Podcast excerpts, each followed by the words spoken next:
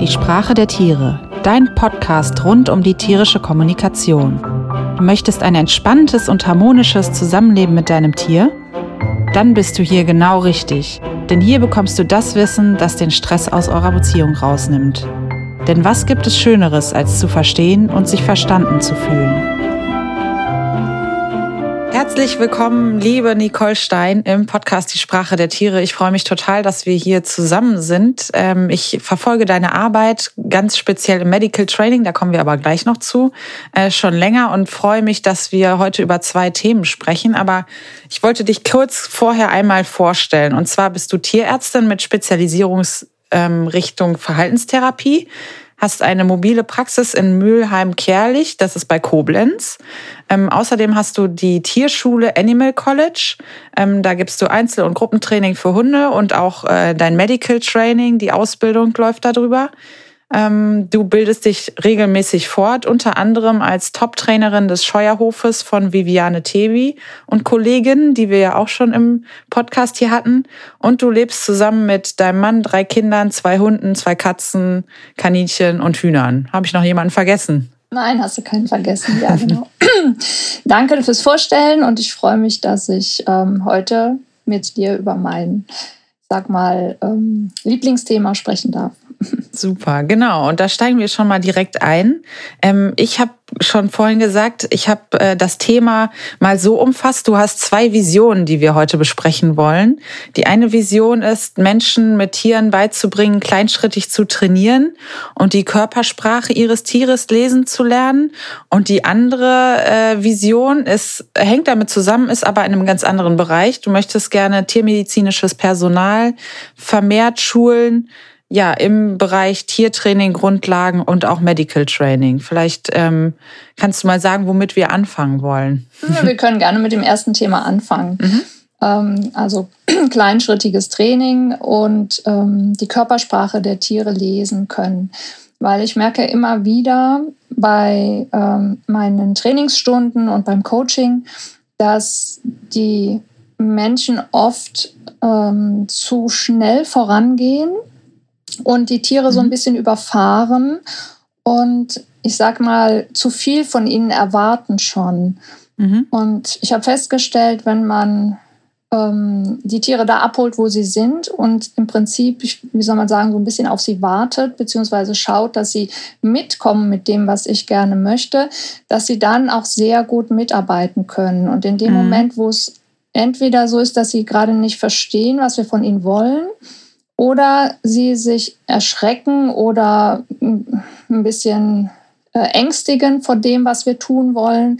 Vielleicht auch, weil es weh tut oder weil sie unangenehme Erfahrungen gemacht haben. Mhm. Dann ist es oft so, dass die Tiere äh, nicht mehr mitarbeiten oder weggehen oder eventuell eben auch sich wehren und nach vorne gehen. Und mhm. in dem Moment, wo man ihnen die Zeit lässt, äh, diese Schritte zu verarbeiten, mitzugehen äh, in dem Moment kann man unheimlich viel erreichen. Das heißt aber, ich muss eben sehr, sehr kleinschrittig vorgehen. Und im Medical Training braucht man unheimlich viele Wiederholungen. Also hm. man muss ja, auch wenn ich jetzt einen Sitz oder einen Platz mit dem Hund übe, auch immer wieder ähm, dasselbe wiederholen. Aber man kann oft viel schneller vorgehen, weil man dann mhm. im Prinzip sagt, okay, die hat es verstanden, jetzt kommt das nächste. Mhm. Und im Medical Training müssen wir immer darauf achten, dass wir die Gefühle mitnehmen. Es kann durchaus mhm. sein, dass das Tier verstanden hat, ja, ich muss jetzt hier stillhalten, wenn der Mensch meinen Fuß anfasst. Aber dass da eben eine Unsicherheit oder eine Angst dabei noch eine Rolle spielt, die die Tiere im Prinzip erstmal aushalten, mhm. die aber noch da ist. Und in dem Moment, wo ich dann weitergehe, ist irgendwann diese Unsicherheit, Angst so groß, dass sie dann mhm. nicht mehr mitmachen können. Mhm. Und das ist was, wo ich ähm, ja im Medical Training sehr darauf achten muss. Ich kann das im Prinzip, ähm, wie soll ich sagen, bearbeiten, trainieren, indem ich eben viele, viele, viele Wiederholungen mache, die dann eben auch mit zum Beispiel Futter oder Spiel positiv besetzt werden. Das heißt, ich fasse deine mhm. Pfote an und du kriegst dafür ein Leckerchen. Und wenn ich das oft genug mache, dann ähm, überwiegt dieser positive Effekt, weil das mhm. Tier lernt, okay, es passiert ja nichts Schlimmes, aber ich kriege einen Keks dafür. Mhm. Und ähm, darauf muss man im Prinzip auch erstmal noch Rücksicht nehmen, warten im Medical Training und nicht zu schnell vorgehen, weil man nimmt sich dieses Gefühl einfach mit und irgendwann ähm, kippt das Ganze dann. Dass mhm. das Tier sagt, okay, bis hierhin, das geht noch, so nach dem Motto Augen zu und durch, halte ich aus, aber wenn der Mensch dann vielleicht noch mit einem Gegenstand kommt, dann wird es mir zu gruselig. Mhm. Was jetzt vom, ich sag mal, allein vom, von der Trainingstechnik, von dem Verhalten her eigentlich kein Problem ist, aber die Gefühle, die sind eben noch nicht da, wo wir sie haben wollen. Und wir müssen mhm. immer gucken, dass die Tiere bei jedem Schritt äh, oder wenn ich zum nächsten Schritt übergehe, etwas mehr mache, ähm, entspannt dabei sind und sagen, ja, ich kann das aushalten und nicht, es geht irgendwie. Mhm. Und da kommen wir dann zu der Körpersprache, weil ähm, die Tiere können uns das ja in dem Sinne nicht sagen, dass sie sagen, stopp, ähm, also verbal sagen, äh, sondern die sagen uns das mit der Körpersprache. Mhm. Und da sehe ich eben auch immer wieder, dass ähm, es den Leuten schwer fällt, das unter Umständen zu interpretieren, das zu sehen. Die mhm. sehen schon vielleicht, dass das Tier zurückweicht, aber mhm. sehen nicht dahinter, ähm, was es bedeutet, dass das Tier in dem Moment eben sagt, nein, das will ich nicht. Oder so Sachen wie den Fuß wegziehen. Ähm, klar registrieren die Menschen, der Fuß wird weggezogen, dass aber das die Bedeutung hat, dass das Tier sagt, das ist mir jetzt zu viel. Ähm, mhm. Das sehen manche eben dann nicht so. Und das ist, mhm. da weise ich die Leute immer wieder darauf hin, erst dann weiterzugehen, wenn das Tier eben den Fuß nicht wegzieht. Also zumindest freiwillig im, mitmacht. Mhm. Genau, zumindest im Training. Wir müssen immer unterscheiden zwischen, ich muss jetzt was machen, weil es sich verletzt hat das mhm. ist dann nochmal eine ganz andere Geschichte. Wie kann ich damit umgehen? Mhm. Aber wenn wir jetzt heute über das Training sprechen, dann ist für mich immer ganz wichtig, ähm, zwar das große Ziel im Auge zu haben, aber den Menschen zu erklären, dass sie eigentlich im Hier und Jetzt sein müssen und nur diesen einen Schritt im Kopf haben. Also mhm. nicht, wenn sie sagen, ich will jetzt Krallenschneiden üben dann eben auch im Kopf zu haben, na ja, aber irgendwann muss ja mal weitergehen, ich muss die Kralle schneiden, mhm. weil wenn ich das mache, dann bremse ich im Prinzip alles aus. Und wenn ich nur im Kopf habe, wir üben jetzt, was weiß ich, Foto anfassen, Foto festhalten oder äh, mit dem Finger die Kralle berühren, also nur diesen einen Schritt, den ich gerade im Kopf habe, oder den, den ich trainiere, muss ich im Kopf haben und nicht schon fünf Schritte weiter. Mhm. Und dann kommt man ähm, interessanterweise viel schneller voran, weil man ähm, wirklich mit dem Tier im Hier und Jetzt ist und auch genau auf das Tier eingehen kann und genau das Tier beobachten kann. Ich sage mal, man hat Gehirnkapazität frei, um genau zu gucken, ist das, was ich hier tue, jetzt auch das, was ich haben will? Und reagiert das Tier so, wie ich das haben will? Oder bin ich in meinem Gedanken schon beim, ich muss jetzt gleich, keine Ahnung, ähm, die Krallenzange holen und muss dieses und jenes machen. Mhm. Ja, also wirklich nur den Trainingsschritt im Kopf haben und genau das trainieren, was ich, was in dem Moment gerade wichtig ist. Boah, ja, also eine total meditative Übung ja auch. Unter Umständen. Habe ich gerade ja. gedacht. Ne? Also im Moment sein, wow, ja. Das, ja, ähm, genau. Und, und immer dasselbe mhm. machen und das fällt auch vielen schwer. Also immer in Anführungszeichen. Aber wenn ich einen Trainingsschritt wiederhole und den 15 oder von mir aus auch 20 Mal wiederhole, dann sollte es immer dasselbe sein. Mhm. Und ähm, das fällt einem sehr schwer. Da muss ich auch manchmal bei mir noch ein bisschen ich sag mal, mich selber beobachten, mhm. dass man wirklich zum Beispiel die Pfote immer an derselben Stelle nimmt oder die Pfote immer mit derselben Hand. Das sehe ich immer mhm. wieder an der Reaktion der Tiere. Die Leute nehmen zum Beispiel fünfmal die Pfote mit der rechten Hand auf und dann, aus welchen Gründen auch immer, nehmen sie die linke Hand und schwuppt zieht das Tier die Pfote weg. Und ähm, das hat einfach damit zu tun, dass das im Prinzip dann ja eine andere Aufgabe erstmal wieder ist. Mit der rechten oder mit der linken Hand die Pfote nehmen ist was anderes. Und das ist das auch, was ich mit dem Kleinschrittig meine. Oder ich fasse die Pfote direkt unten an oder ich fasse äh, das Bein erstmal oben an der Schulter an und fahre runter. Mhm. Das macht einen riesen Unterschied für das Tier. Also das heißt, ähm, es geht nicht nur um die äh, Körperwahrnehmung oder über, um die Wahrnehmung der Körpersprache des Hundes, sondern auch um die eigene Körperwahrnehmung. Auch, ja, natürlich. Und, also zu ähm, merken, welche Hand habe ich denn jetzt benutzt? Äh, wie sitze ich? Äh, wie atme ich wahrscheinlich ja. auch, ne? Solche Sachen. Hm. Ja, oder auch so Sachen wie, ähm, bin ich gerade angespannt?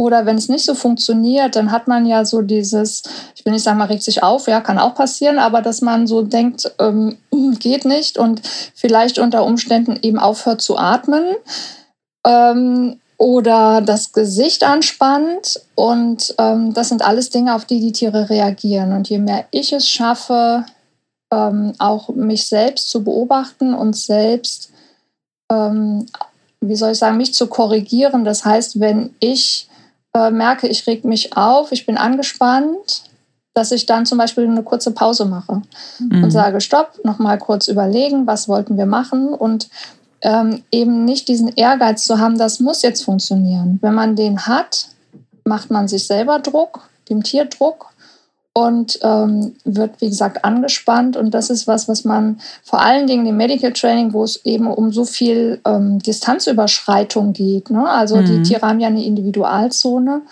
Da passt das halt irgendwie nicht hin. Wenn man sich selber das vorstellt, man hat irgendwas oder man geht zum Zahnarzt oder ähm, hat vielleicht eine Verletzung, muss ins Krankenhaus und dann hat man Angst, dass jemand, hm, was weiß ich, den Finger, den man gequetscht hat, anfasst und mhm. es macht einen Unterschied, ob da jemand sehr ruhig kommt und entspannt ist oder der Arzt, der sich das anguckt, vielleicht sehr hektisch ist. Und dementsprechend mhm. hat man Vertrauen oder hat man nicht Vertrauen. Und ähm, das spielt halt beim Medical Training eine große Rolle. Und dafür mhm. muss man sich selbst ähm, und das Tier von der Körpersprache lesen können und ähm, gucken können, wie kann ich da was verändern. Mhm. Das heißt, dieses ähm, mit der Viviane Tebi haben wir über innere Bilder gesprochen. Ähm, das heißt, es hilft mir ja im Prinzip äh, schon, das, was du gesagt hast, ein Ziel vor Augen zu haben, aber trotzdem im Moment zu sein und ähm, ja, gerade nur sich darauf zu fokussieren, den nächsten Schritt zu gehen und mhm. damit zufrieden sein. Vielleicht, ich habe gerade auch gedacht, es hilft vielleicht auch so, die kleinen Erfolge zu feiern, oder? Ja, es ist ganz wichtig. Also ähm, prinzipiell ist es wichtig, einen Trainingsplan zu schreiben.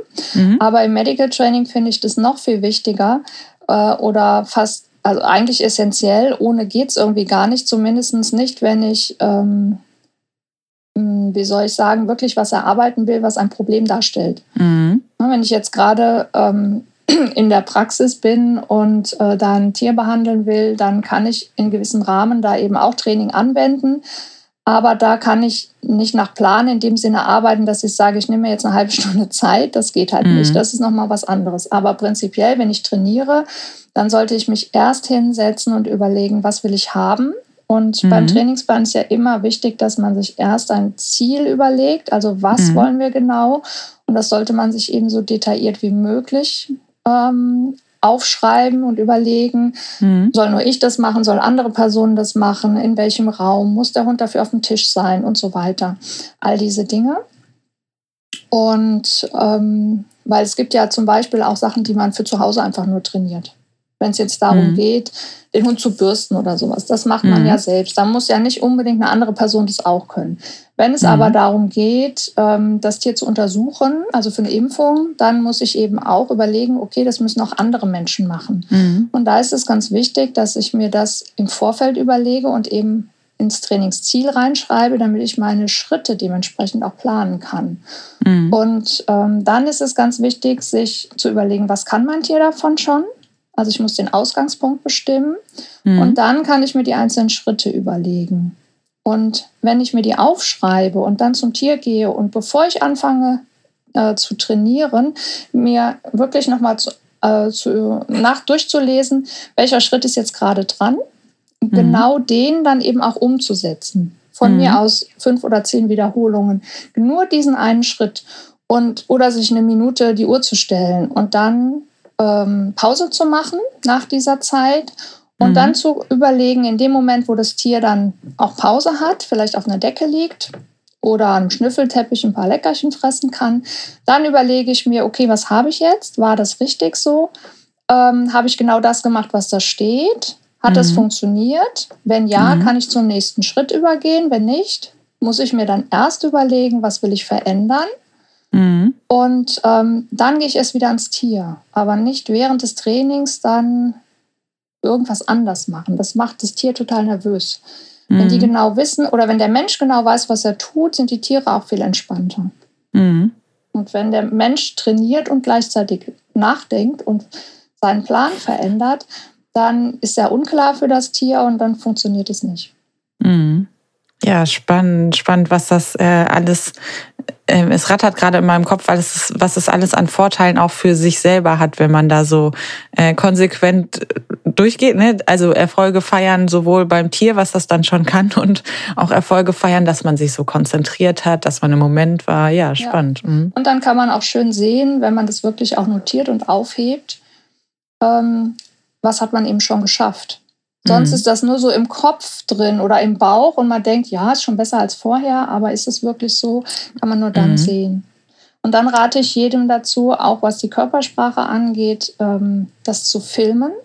Ich sage mhm. immer, wenn man das nicht behalten will, kann man es ja nachher wieder löschen, aber man sollte es sich mhm. anschauen, mhm. weil auch mir immer wieder auffällt, wenn ich mit meinen eigenen Tieren trainiere, ähm, man kann nicht alles im Blick haben. Also auch gerade was die Körpersprache angeht. Ist das Tier wirklich entspannt, ja oder nein? Gerade wenn ich zum Beispiel am Kopf vorne arbeite, kann ich nicht, wenn ich konzentriert dabei bin, unbedingt den Kopf und die Route und alles im Blick haben. Und ich habe ganz oft schon, wenn ich dann eben so eine Einheit trainiert habe, wenn ich mir nachher das Video angeschaut habe, gesehen, oh, so wirklich entspannt war mein Hund da jetzt gerade nicht. Mhm ähm, die Rute war eingeklemmt oder er hat vielleicht ähm, mit krummem Rücken, also so ein bisschen eingeduckt da gestanden.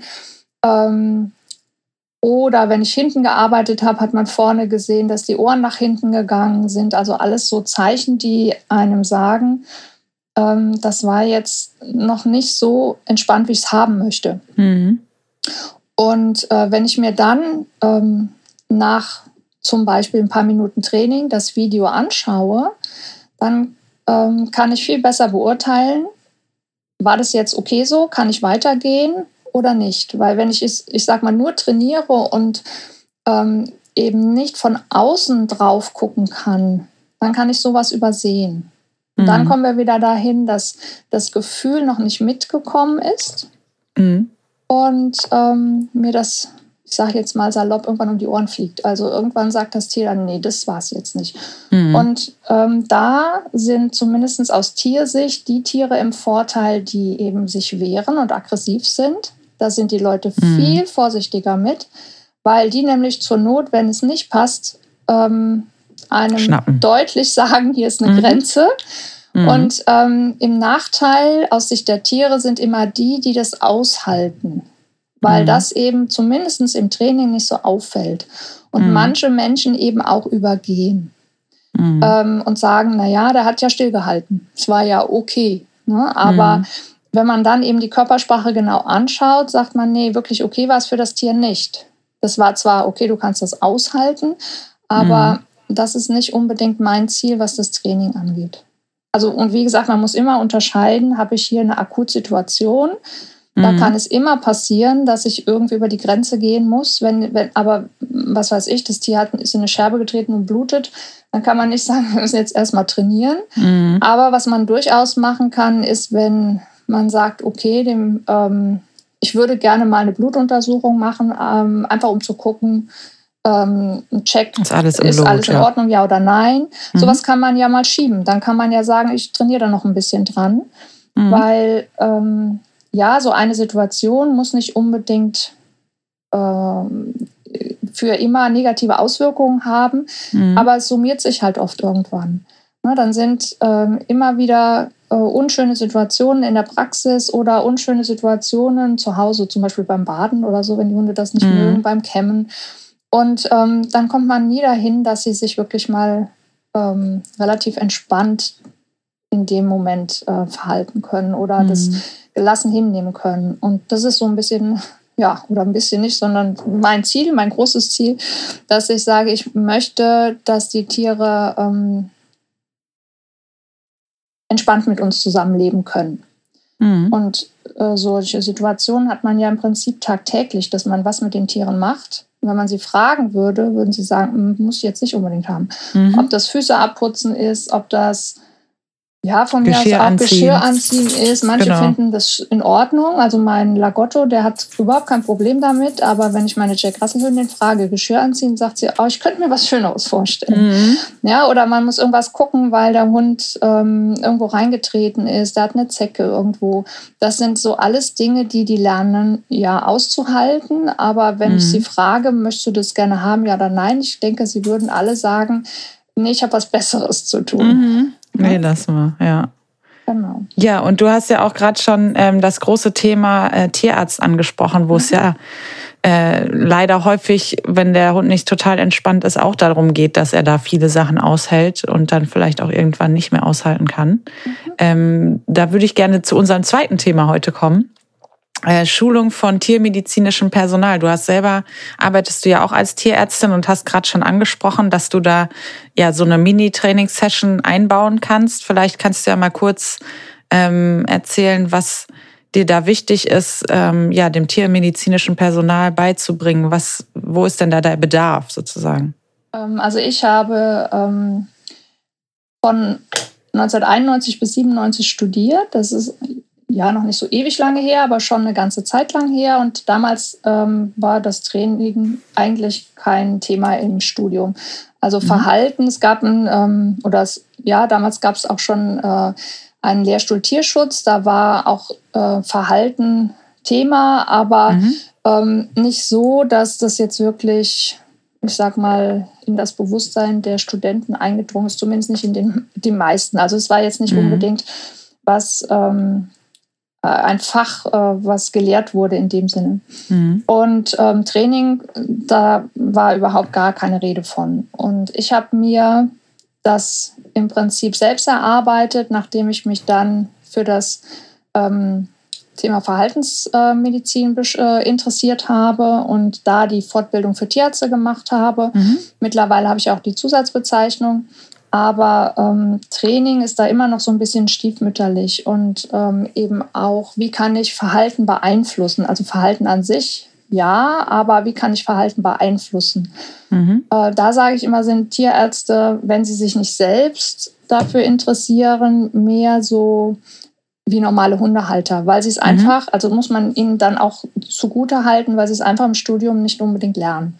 Ja. Und sie müssen sich selbst für interessieren, ansonsten äh, ist das nicht unbedingt Thema.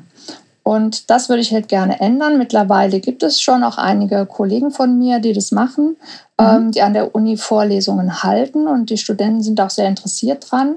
Und ich denke, da wird sich in nächster Zeit auch einiges ändern.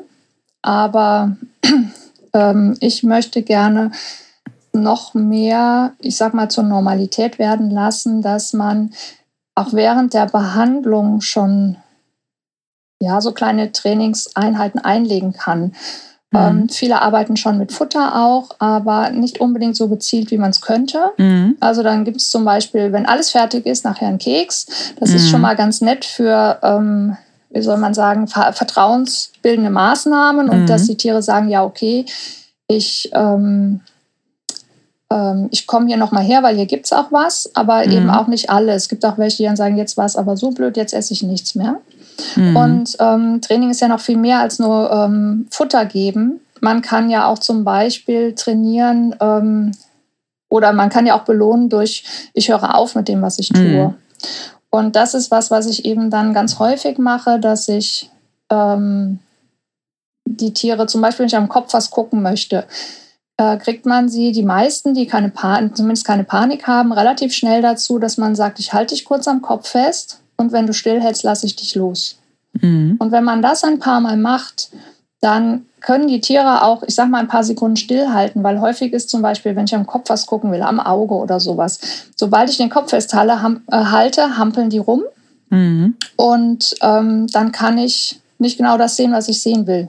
Weil mhm. wenn das Tier mit dem Kopf hin und her schüttelt, ähm, kann ich nicht das Auge beurteilen. Mhm. Und wenn ich da mir ein paar Minuten Zeit nehme und einfach mit dem Tier übe, ich halte dich fest und sobald du kurz stillhältst, lasse ich dich los, wie gesagt, kriege ich die relativ schnell dazu. Und wenn ich mhm. dann noch zusätzlich mit Futter arbeite, kommt man noch viel weiter. Oder mhm. so Sachen wie, ähm, bevor ich impfe, dass ich einfach mal das Tier an der Stelle feste drücke und es gibt was zu essen. Und ich mhm. kneife ein bisschen fester oder ziehe am Fell und es gibt was zu essen. Und wenn ich das vier, fünf Mal hintereinander mache und dann piekse, dann ist es in der Regel nicht so ähm, dramatisch für das Tier. Es ist eine kleine mhm. Trainingseinheit. Und sie haben ja vorher schon sich so langsam auf diese äh, Spritze vorbereiten können oder mhm. auf den Peaks. Oder mit der Krallenschere genau dasselbe, dass ich nicht hingehe, das Tier festhalte und zack die Kralle schneide, sondern dass ich eben sage, ich halte den Fuß fest und wenn du stillhältst, wirst du belohnt. Entweder durch kurz loslassen oder durch, es gibt was zu essen. Mhm. Na, oder ähm, dass ich dann beim nächsten Schritt sage, ich halte die Kralle fest und gehe mit der Krallenschere einmal dran. Und wenn du stillhältst, gibt es einen Keks. Und mhm. ähm, das ist was, was man in vielen Fällen will nicht sagen immer, aber in vielen Fällen auch während der Praxis einfach mal machen kann. Mhm. Und ähm, dann kann man den Besitzern Hausaufgaben aufgeben, dass sie eben einfach üben. Und äh, das ist für alle Beteiligten ein Vorteil. Die Besitzer sind nicht so aufgeregt, weil sie wissen, mein mhm. Tier kann es aushalten. Die Tiere natürlich, mhm. denen geht es gut dabei. Ähm, auf Dauer spart der Tierarzt Zeit, weil die mhm. Behandlung nachher viel einfacher geht.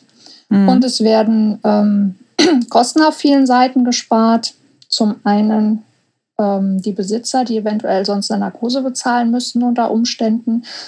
Ähm, und der ähm, Tierarzt, der unter Umständen nicht auf seine, ähm, sein Personal verzichten muss, weil es gebissen worden ist. Mhm. also wenn so eine tiermedizinische Fachangestellte ähm, von einer Katze oder von einem Hund gebissen wird, ähm, dann kann es unter Umständen eben sein, dass sie ausfällt. Mhm. Und dann muss er entweder sehen, wie er alleine oder mit weniger Personal zurechtkommt oder er braucht Ersatz. Mhm. Und ähm, auf sowas, ähm, ja, ähm, oder sowas kann man reduzieren einfach. Mhm. Durch präventive Maßnahmen im genau. Prinzip, ne? Und von mhm. daher ist mein Bestreben, das noch viel mehr in die Köpfe reinzukriegen ähm, und die Vorteile davon aufzuzeigen und aber auch diese praktische Umsetzung aufzuzeigen. Äh, wir haben ja jetzt auch mit ein paar Kollegen habe ich, ähm, haben wir zusammengesetzt und eine Fortbildungsreihe ins Leben gerufen, Verhaltenstherapie WET, die konzipiert mhm. ist speziell für Tierärzte, ähm, also in, in, erster Linie mal die, die sich mit Verhalten beschäftigen, aber prinzipiell auch für andere Tierärzte geeignet. Mhm. Und da geht es wirklich darum, das praktische Training zu üben. Also mhm. nicht nur so rein theoretisch, weil Training lernt man nur durch Tun. Mhm. Ähm, man kann durch Bücher lesen sich eine gewisse Grundlage schaffen, aber das wirkliche Umsetzen lernt man nur dadurch, dass man es dann auch eben tut und mhm. es immer wieder übt. Nur so kann man besser werden und es dann eben auch in solchen Situationen mal schnell einsetzen. Wenn ich das mhm. jemandem erkläre, der sich noch nie mit Training beschäftigt hat, der wird das in einer akut Behandlungssituation nicht mal so eben schnell umsetzen mhm. können. Und das mhm. ist so mein Bestreben, dass ähm, die Tierärzte merken, das ist eigentlich ganz einfach. Und man kann mit so vielen Kleinigkeiten oder auch so Sachen wie eben Körpersprache beachten, auch die eigene, entspannt zu sein, nicht so frontal aufs Tier zuzugehen und so weiter und ähm, dem Tier ein paar Minuten Zeit zu lassen. Ähm, und da gibt es schon viele Kollegen, die das sehr gut machen. Mhm. Und für mich ist es so, also ich hätte gerne, dass es Standard wird. Dass mhm. das ähm, ganz selbstverständlich ist, dass man darauf eingeht. Dass vielleicht, ich habe gerade auch gedacht, dass vielleicht ein bisschen das Vorurteil auch abgebaut wird, dass das so super viel Zeit in Anspruch nimmt. Ne? Genau. Du hast ja genau. gerade gesagt, dass ähm, dass es schnelles Training ist, ähm, dass es nicht eine halbe Stunde dauern muss, um da erstmal was dran zu trainieren sozusagen, sondern dass es immer mal wieder genutzt werden kann, ja. Also das, da muss man eben unterscheiden zwischen, ich baue was wirklich kleinschrittig grundlegend auf, das braucht mhm. Zeit. Mhm. Und ähm, was kann ich in einer Akutsituation tun? Da ist ein, ja, da gibt es äh, Grenzen auch und das funktioniert nicht mit jedem Tier. Und mhm. man wird auch da mit einem nicht vortrainierten Tier auf ähm, die ein oder andere Narkose nicht verzichten können mhm. oder auch Zwangsmaßnahme. Also es wird nicht mhm. immer funktionieren, aber man kann sehr viel erreichen, äh, mhm. gerade bei so kleineren Sachen, also sowas wie eine Untersuchung, eine Impfung und so weiter. Mhm. Ähm, da ist schon sehr viel möglich und vor allen Dingen mit den Welpen sehr viel möglich. Mhm. Man von vornherein. Aber das ist ein bisschen, man muss ja ein bisschen umstellen, man muss sich darauf einlassen können Ähm, man muss neugierig sein darauf und ähm, vielleicht am Anfang ein bisschen Zeit investieren. Aber wenn man sich andererseits überlegt, ein Tier, wo man jetzt zum Beispiel in die Ohren gucken will und es wehrt sich total, ähm, da braucht man unter Umständen auch eine gewisse Zeit, bis man es denn dann so fixiert hat mit, keine Ahnung, drei Hilfspersonen, mhm. dass man dann doch vielleicht gucken kann. Und wenn man mhm. dann noch mal gucken will, wenn das Tier beim nächsten Mal wiederkommt, wird es ja noch schlimmer unter Umständen. Mhm. Genau, das habe ich auch gerade gedacht. Ähm, da sozusagen auch eine Investition in die Zukunft. Ne? Also idealerweise kommt ein Hund, der als Welp bekommt, ne? der wird 12, 14, vielleicht noch älter Jahre alt. Das heißt, der kommt ja auch immer mal wieder in die Praxis. Ähm, und dann ne, da tatsächlich, genau, zu Anfang ein bisschen mehr zu investieren und dann äh, hinten raus da eine entspannte Arbeitsatmosphäre ja auch zu haben. Mhm. Und die wenigsten Tiere kommen ähm, schon ängstlich in die Praxis. Also vielleicht so diese deprivierten Tiere, die wir jetzt einige aus dem Tierschutz haben, weil mhm. die einfach nichts kennen. Mhm. Aber normalerweise ist ein Welpe ja eher erstmal neugierig und mhm. guckt sich alles an. Und ähm, wann kommt das erste Mal in die Praxis? Wann rufen die Leute an, wenn er geimpft werden soll? Das heißt, die mhm. erste, der erste Besuch ist in der Regel schon mit was Unangenehmem verknüpft. Manchmal schafft man es, das so ein bisschen zu überspielen mit Futter und Kraulen und Ablenken, dass sie den Peaks gar nicht merken. Mhm. Aber ähm, ja, ich sag mal, potenziell ist es erstmal so, sie kommen auf den Tisch, da wird was an ihnen gemacht. Sie kennen den Menschen nicht, sie kennen den Raum nicht und sie kennen auch dieses Anfassen nicht. Das hat mhm. noch keiner mit ihnen gemacht. Das ist auf jeden Fall erstmal was, wo sie sagen, oh, das ist aber jetzt komisch und sie erschrecken sich ein bisschen davor, mhm. wenn man das, ich sag mal, einfach so macht, ohne sich ähm, ein bisschen Gedanken drum zu machen, wie äh, reagiert das Tier da drauf. Mhm. Und ähm, für die Tiere ist es dann erstmal eine komische Situation und ähm, die, was sie vielleicht ein bisschen ängstigt oder unsicher macht. So, und dann gibt es noch einen Pieks und es tut weh. Vielleicht gibt es noch ein paar Kekse, okay, aber ähm, meistens ist es auf jeden Fall erstmal ähm, die sind ein bisschen überfordert mit dieser Situation. Mhm. Und dann kommen sie beim nächsten Mal, wann kommen sie wieder, wenn sie nachgeimpft werden müssen. Das heißt, sie kommen meistens dann, wenn irgendwas Blödes ist. Dann kommen sie nach einem, ähm, eigentlich erst, wenn sie ein Jahr später wieder geimpft werden müssen, beziehungsweise sie kommen zwischendurch. Wann?